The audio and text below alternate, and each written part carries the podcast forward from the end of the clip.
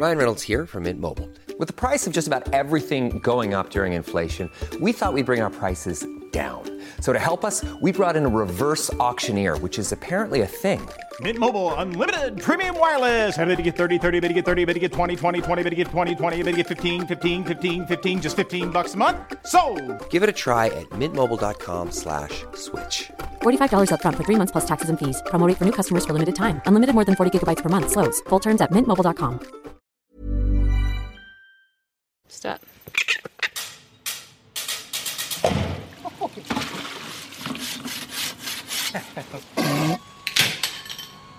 Piki mai kake mai and welcome to Our Changing World. Ko Alison Ballance tēnei. Later on, we'll be out and about during a bio blitz with Koraunui School. But first, I'm sorry to rain on your festive season parties, but here's some sobering science about drinking and driving. Road accident statistics already tell us that the two don't mix well.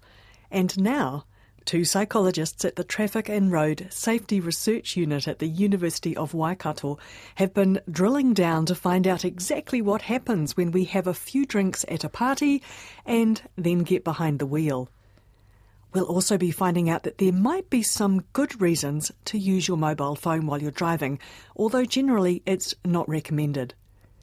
The key to Nicola Starkey and Samuel Charlton's research about driver behaviour is a real car, which just happens to be parked in their lab in front of some very large video screens. An awful lot of driving related research, people tend to use quite small, almost like desktop simulators, and people drive quite differently in those to driving in a real car. We see participants getting in our car. When you get in a real car, people automatically put their seatbelts on, sit with their arm out the window, and they actually feel like they're driving a real car. And so I think it's really important that we do have a full size car that looks and feels like a car rather than just a desktop computer. We run this simulator in several different modes. We can run this in sort of a virtual reality mode where we can create the world around it and try things uh, that have never been tried before that would be too expensive or unsafe to do in the real world. But we can also run it in a video mode where they, they drive a familiar road using their accelerator and brake to change the speed and have some limited steering. And we can do that either, either as a series of clips, which gets them around the country very quickly, or as a longer drive, continuous drive, which we would then pop them into one of the university cars and go out and drive in real life and compare the two. Now you're in the middle of firing this up, so what does that involve? I'm going to start it off with, with one of our virtual worlds. And this was for an experiment where we were trying out a smart app, a smartphone app that reminded people of the speed they should be going and warned them if they were going too fast. And, and this was of interest because we don't know whether, whether smartphone devices are all distracting or potentially if we could design them to put in the car where there would be a, a benefit. So we know that um, using a cell phone while driving is quite distracting, and we also know that it's actually not just the handheld nature of the phone that makes it distracting. There's a huge amount of ev- evidence that the cognitive distraction of having a phone conversation whilst you're driving a car also impairs your driving performance. It leads to much slower reaction times. But there has been a huge increase in the number of um, smartphone apps that are actually meant to assist drivers. So, collision warning systems, speed related information, route advisories to avoid traffic jams. And this work was funded by the New Zealand Transport Agency, and they wanted to know whether these types of applications could actually be beneficial for drivers or whether they still produce quite distracting effects and impair driving performance. Let's go for a drive. We've got uh, about a 170 degree forward field of view, and we've got two rear view mirrors, and we've got a functioning uh, speedometer, a functioning dashboard, and we just press on the accelerator, and we're away through our, our little world. And so, what we tried to do was design a representative world, but not any particular world, if you know what I mean. Now, this looks very familiar because it's it's the coastline around uh, the Bay of Plenty. It's an actual highway. That is the geometry is the actual highway, but we've modified it because we wanted some control over the, the kinds of situations that the drivers would encounter in about a 30 minute drive. So we've we've added a busy intersection and we've added a one lane bridge and we've added an overtaking lane where they wouldn't actually be uh, on the actual highway, which is a a really nice thing you can do with virtual worlds. Well, I have to say, the impression is that we are moving. It is very bizarre because if I look at those video screens, we're definitely driving down the road and my stomach lurches when we go around the corner. and then I have that terrible feeling of disjunction when I look sideways and realise we're sitting perfectly stationary in a room. That's right. That's right. I think a lot of people are really surprised how much they feel like they are in a real car. It's incredibly difficult getting out whilst the car's moving, which obviously you can, but it goes against all of your better instincts. You definitely do not want to open the door. And we quite frequently have people ask, do people actually drive like they do in a real car? And the answer is yes, they do. They tend to stick to the speed limit, tend to obey road rules, and I think that's hugely helped by the fact that it is a fully functioning car and you're just driving along the road. It feels very real, and people make the same mistakes they do on the road. So, the study that you mentioned before using the smartphone app Mm. to give people feedback about their speed limit, for instance, how did that go? Well, it was really interesting. We actually found that essentially the app helped people stick to the speed limit. There were no negative effects of this app. We'd set it up so that it would trigger to either flash or provide an audible warning each time people went into a new speed zone. So when they passed a speed limit sign on the road. I think we all know that when you drive, and particularly if you're driving somewhere unfamiliar, posted speed limit signs only occur every now and again, and you can frequently be driving along a road wondering what on earth the correct speed limit is. We've all had that experience. Yeah. One of the potential advantages of these apps is that they can constantly display the current speed limit, so people will adhere to the speed limit. And our participants um, slowed down better into new speed zones, and we actually found no destructive effects at all. Essentially, we decided it was beneficial, and one of the biggest challenges would be to try and encourage people to actually use these types of apps as opposed to discourage their use.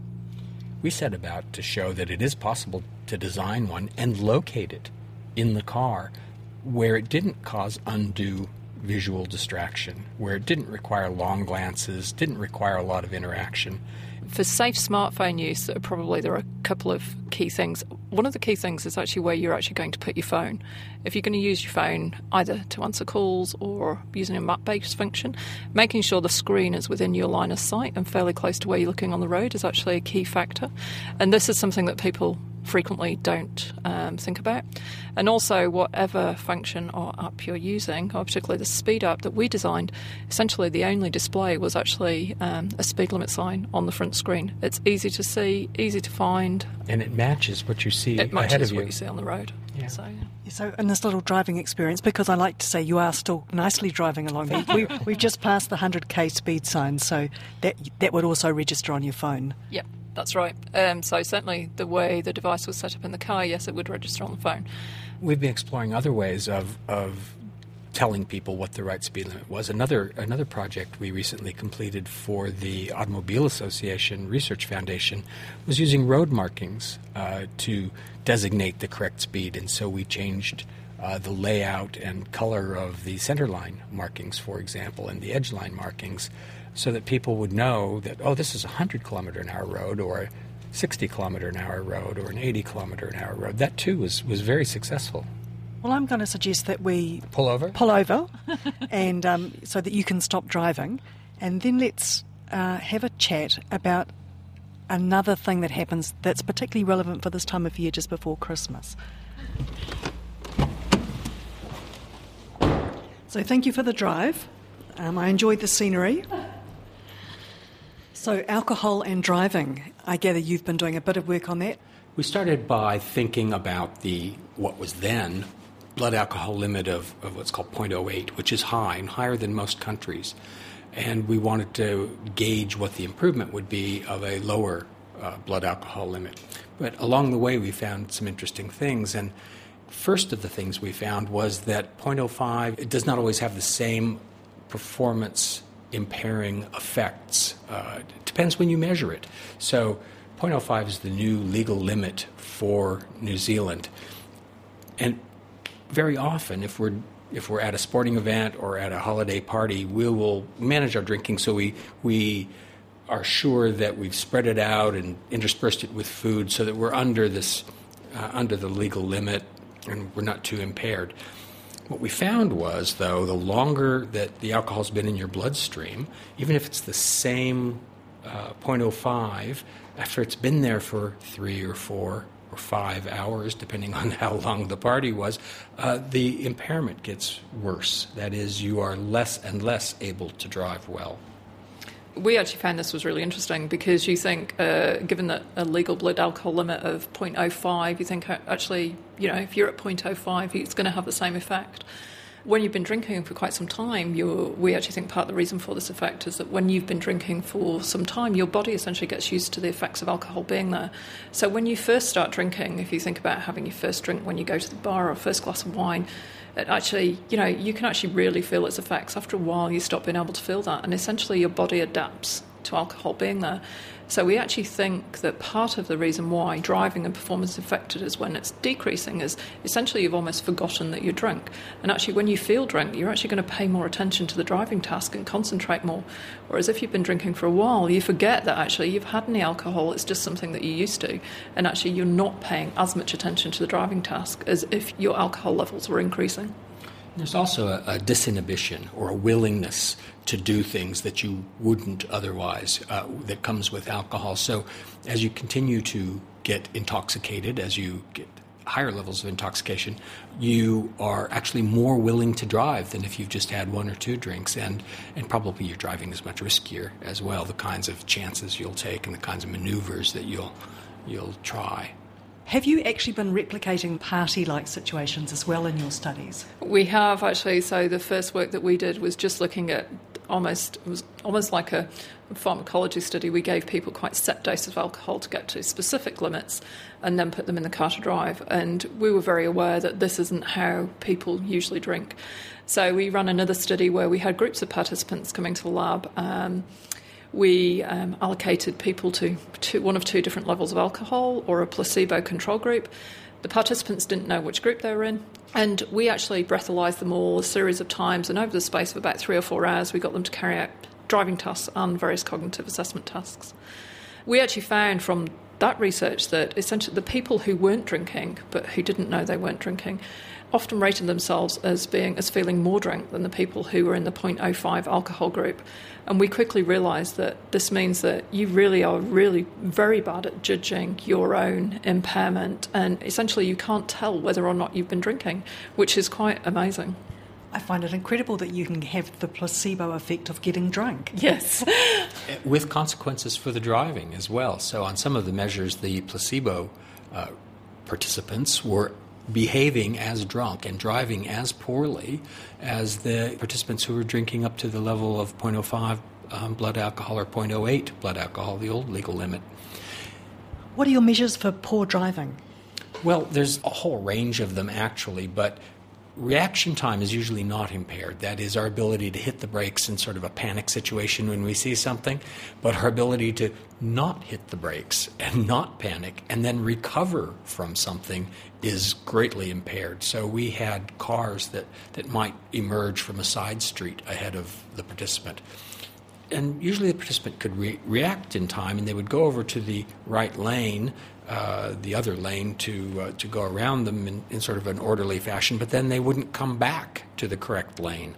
They would perseverate on an error, and uh, and and generally they'd speed and spend more time over the speed limit than uh, than someone who wasn't intoxicated our scenario was that they had to avoid a car that had pulled out from a junction in front of them. And the people who had been drinking spent much more time on the opposite side of the road, which has clear safety implications. I mean, obviously it doesn't in the simulator, but on the real road it would. Um, yes, they avoided the car. No, they didn't crash. But that was a consequence of the fact that we're in the simulator. There was no oncoming traffic, whereas in the real world, the effects of that could be quite different. Did people have any sense of their own impairment? No, actually, one of our questions asked how drunk they felt on a scale from, you know, so the most sober they've ever felt to the most drunk they've ever felt. And actually, the people in the highest alcohol group rated themselves as feeling more sober than the lower alcohol group. So essentially, the more you drink, the less able you are to judge your own impairment and also to ac- accurately judge how drunk you are. And that has consequences also for, for this holiday season.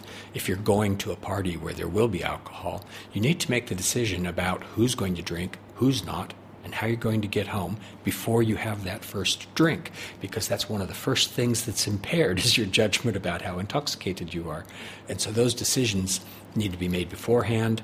And uh, young drivers under 20s that, that have recently had consequences or uh, put on them for, for or essentially a zero tolerance for alcohol, they've adopted that very, very well. And they've significantly reduced the harm, the vehicular related uh, alcohol harm in their age group, something we could all sort of learn from. So they've got much better stats than us older drivers who think, oh, I can get away with a drink or two, I'll be fine. Well, or who are trying to judge it. You know, we often will drink and say, well, how do I feel? Am I intoxicated? Am I safe to drive? Yeah, I'm probably safe to drive because I've had this much food. Well, all of those sorts of rules of thumb we're finding out are wrong. I think one of the other interesting things we found out when we were doing our research was there are certain formulas you can use to get people to certain levels of alcohol um, impairment we actually quickly realised that those formulas didn't quite work, and essentially it's different for every single person. So, in our study, when we were talking about getting people to a 0.08 alcohol limit, which was the previous legal alcohol limit, one of our participants he ended up consuming almost three quarters of a bottle of vodka to reach the previous legal alcohol limit, whereas for some of the other participants, you're talking about two or three drinks.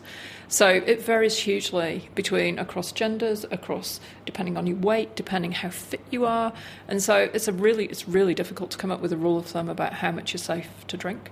And even for uh, the same individual, depending on their metabolism that day yeah. and, and how much sleep, sleep they've, had, had, yeah. uh, all of those kinds of things make mean it's it's it's very difficult to come up with a safe limit based on how much alcohol. It, yeah. it really depends on how the body's metabolized it on a given occasion. Uh, I think it's certainly highlighted to me the dangers of uh, having anything to drink and getting in the car, and I think also in a party situation, it's actually really hard to monitor how many drinks you have had if you're at a barbecue all day, you know, people offer you a drink, someone tops up your glass of wine, actually managing to keep track of how much you've had and what you've had is actually really quite difficult. So, take home message don't drink and drive? Definitely. Don't drink and drive and decide how you're going to get home before you leave home and keep a really close track on the number of drinks you are actually consuming. And just because it's been a while since you had your last drink doesn't mean that your driving is going to be okay. Because there's that descending blood alcohol thing where Yeah. you're worse as you're coming off it. Yes, and that's how most people drink. If you go out, if you go out in the evening, you might get to the bar and you'll have a couple of glasses of wine and think, right, I'm going to stop now because I'm going to drive home. Doesn't necessarily mean that your driving is actually going to be that much better mm-hmm. because essentially your body will have got used to the alcohol and your driving will still be impaired even a couple of hours later. So there you have it, folks. A special Our Changing World public safety announcement, courtesy of Nicola Starkey and Samuel Charlton from the University of Waikato, reminding us that alcohol and cars really don't mix well. Kei te whakaronga mai koe ki tō tātou au horihori, hei hōtaka e pānaki te pūtaio, te taio, me te kaupapa o te ora. This is Our Changing World with me, Alison Ballance, and now we're off to the Hutt Valley near Wellington, where I join students from seven different schools for the Stokes Valley Bio Blitz.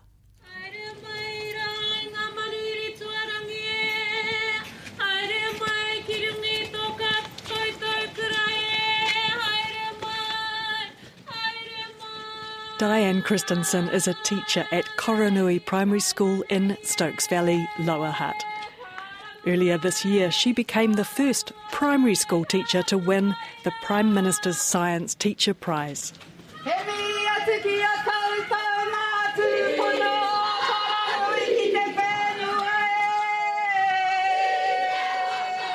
Diane has been a geologist and a farmer, as well as a teacher.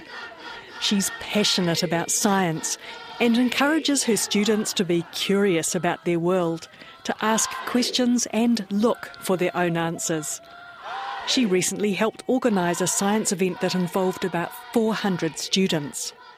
We have our first ever Stokes Valley BioBlitz, and that is where we've got about 80 scientists and specialists who've come to the valley to join with both our kids and seven other schools from around the wider Hutt Valley and the wider Wellington region. And looking to try and discover as many different species, plants, animals in the valley as possible.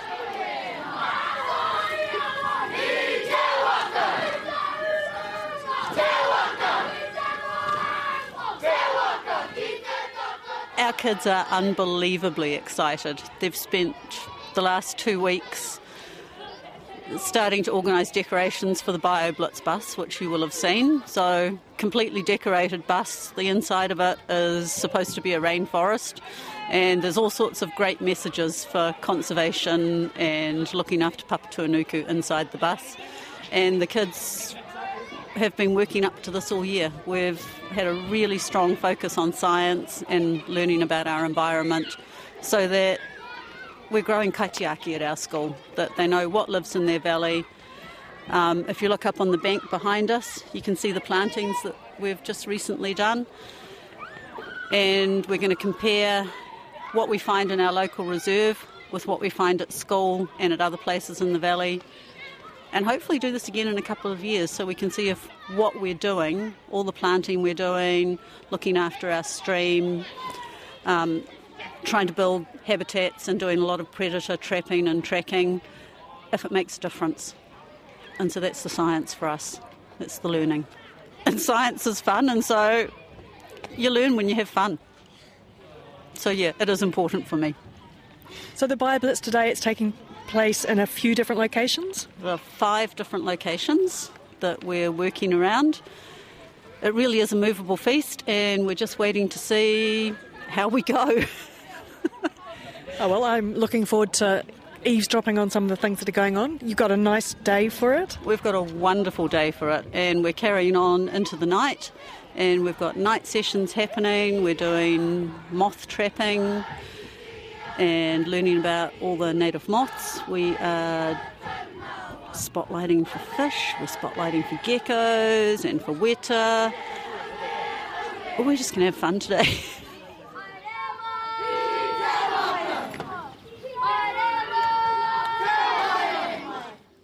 Hi there, I'm Alison from Radio New Zealand. What are you looking forward to today? good weather. Um, the weather forecast is looking good today, so we can uh, put some stuff in the stream, and um, it's going to be a good day. What else are you doing apart from the stream today? Um, we're going to be doing some observation to look at birds and things like that. Do you like science? Yeah. What's your favourite kind of science? Uh, and well, looking at inventions and things. What's your name? Tom, So do you know what you're up to today? um, we're meant to take like photos of every living thing. So what kind of living things do you think you might see? Um, bugs, eels, maybe maybe a few microinvertebrates or some some cool insects. Cool, and what's your name? Archie. You have a good day, Archie. Thank you. Thanks. Those students are on their way to the Stokes Valley stream to give native fish a helping hand. Uh, kia ora, I'm Travis Moody from Greater Wellington Regional Council. Today is fish barrier improvement. So if we look at the stream, it's actually channeled in a concrete channel and then there's a bit of a little a weir, a waterfall at the bottom. Is that a problem for fish?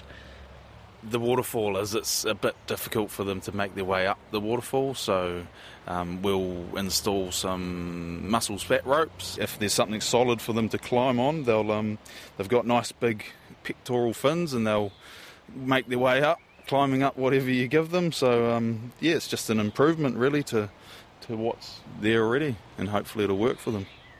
My next stop is a local bush reserve. Great. So that we're going to. Um, that's another record. We haven't recorded that when we did a night bug catching. That's beautiful. Now this the Coprosma it's on. This is a Coprosma. So this one is called Coprosma robusta because it's a big leafed Coprosma. Think of robust. I'm strong. I'm robust. So do you want to record Coprosma robusta in Nature Watch? So come and see where Puriri moth have lived.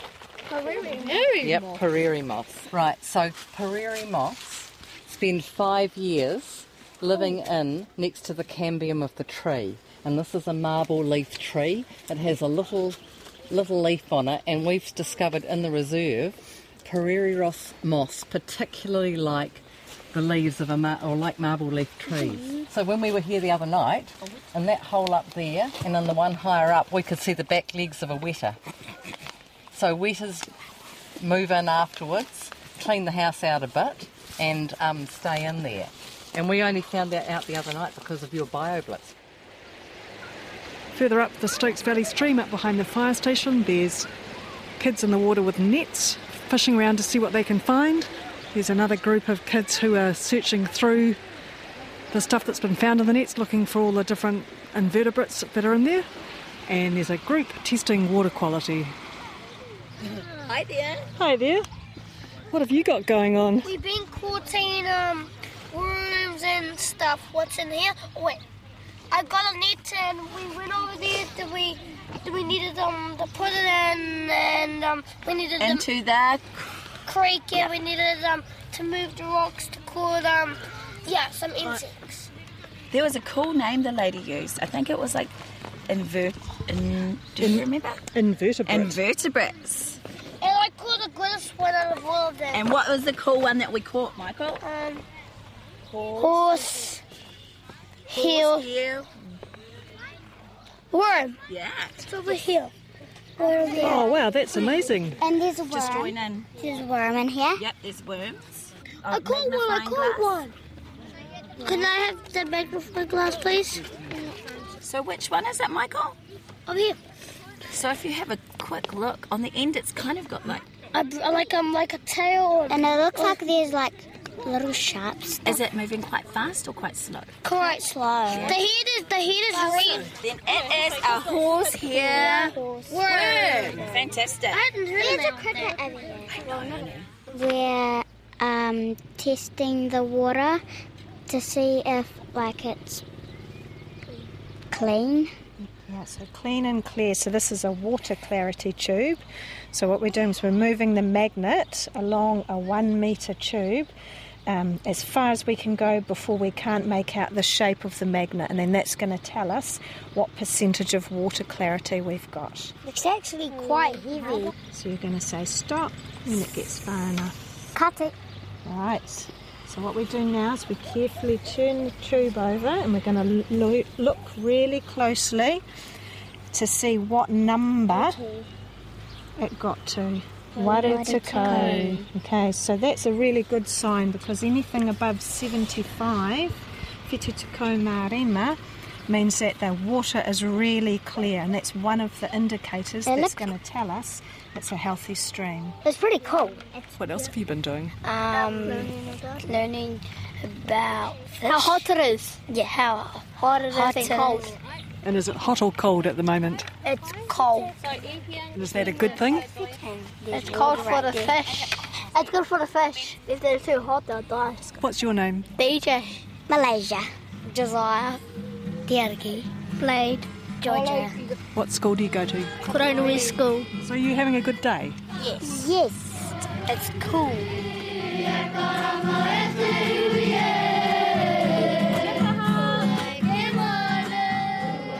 Kia ora Koraunui School and kia ora to all the students and scientists who took part in the Stokes Valley BioBlitz. And in the 24 hours of the BioBlitz, they recorded 241 observations of 96 different species into the Nature Watch app. A big thanks to Prime Minister's Science Teacher Prize winner Diane Christensen, who organised the BioBlitz and invited me along.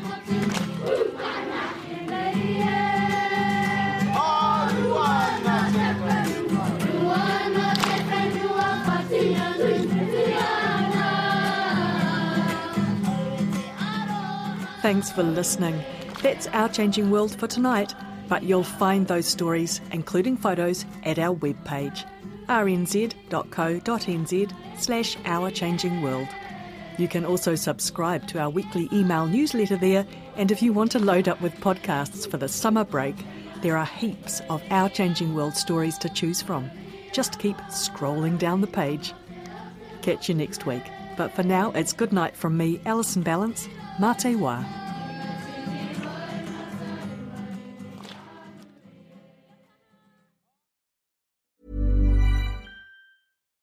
Botox Cosmetic, out of botulinum toxin A, FDA approved for over 20 years. So, talk to your specialist to see if Botox Cosmetic is right for you.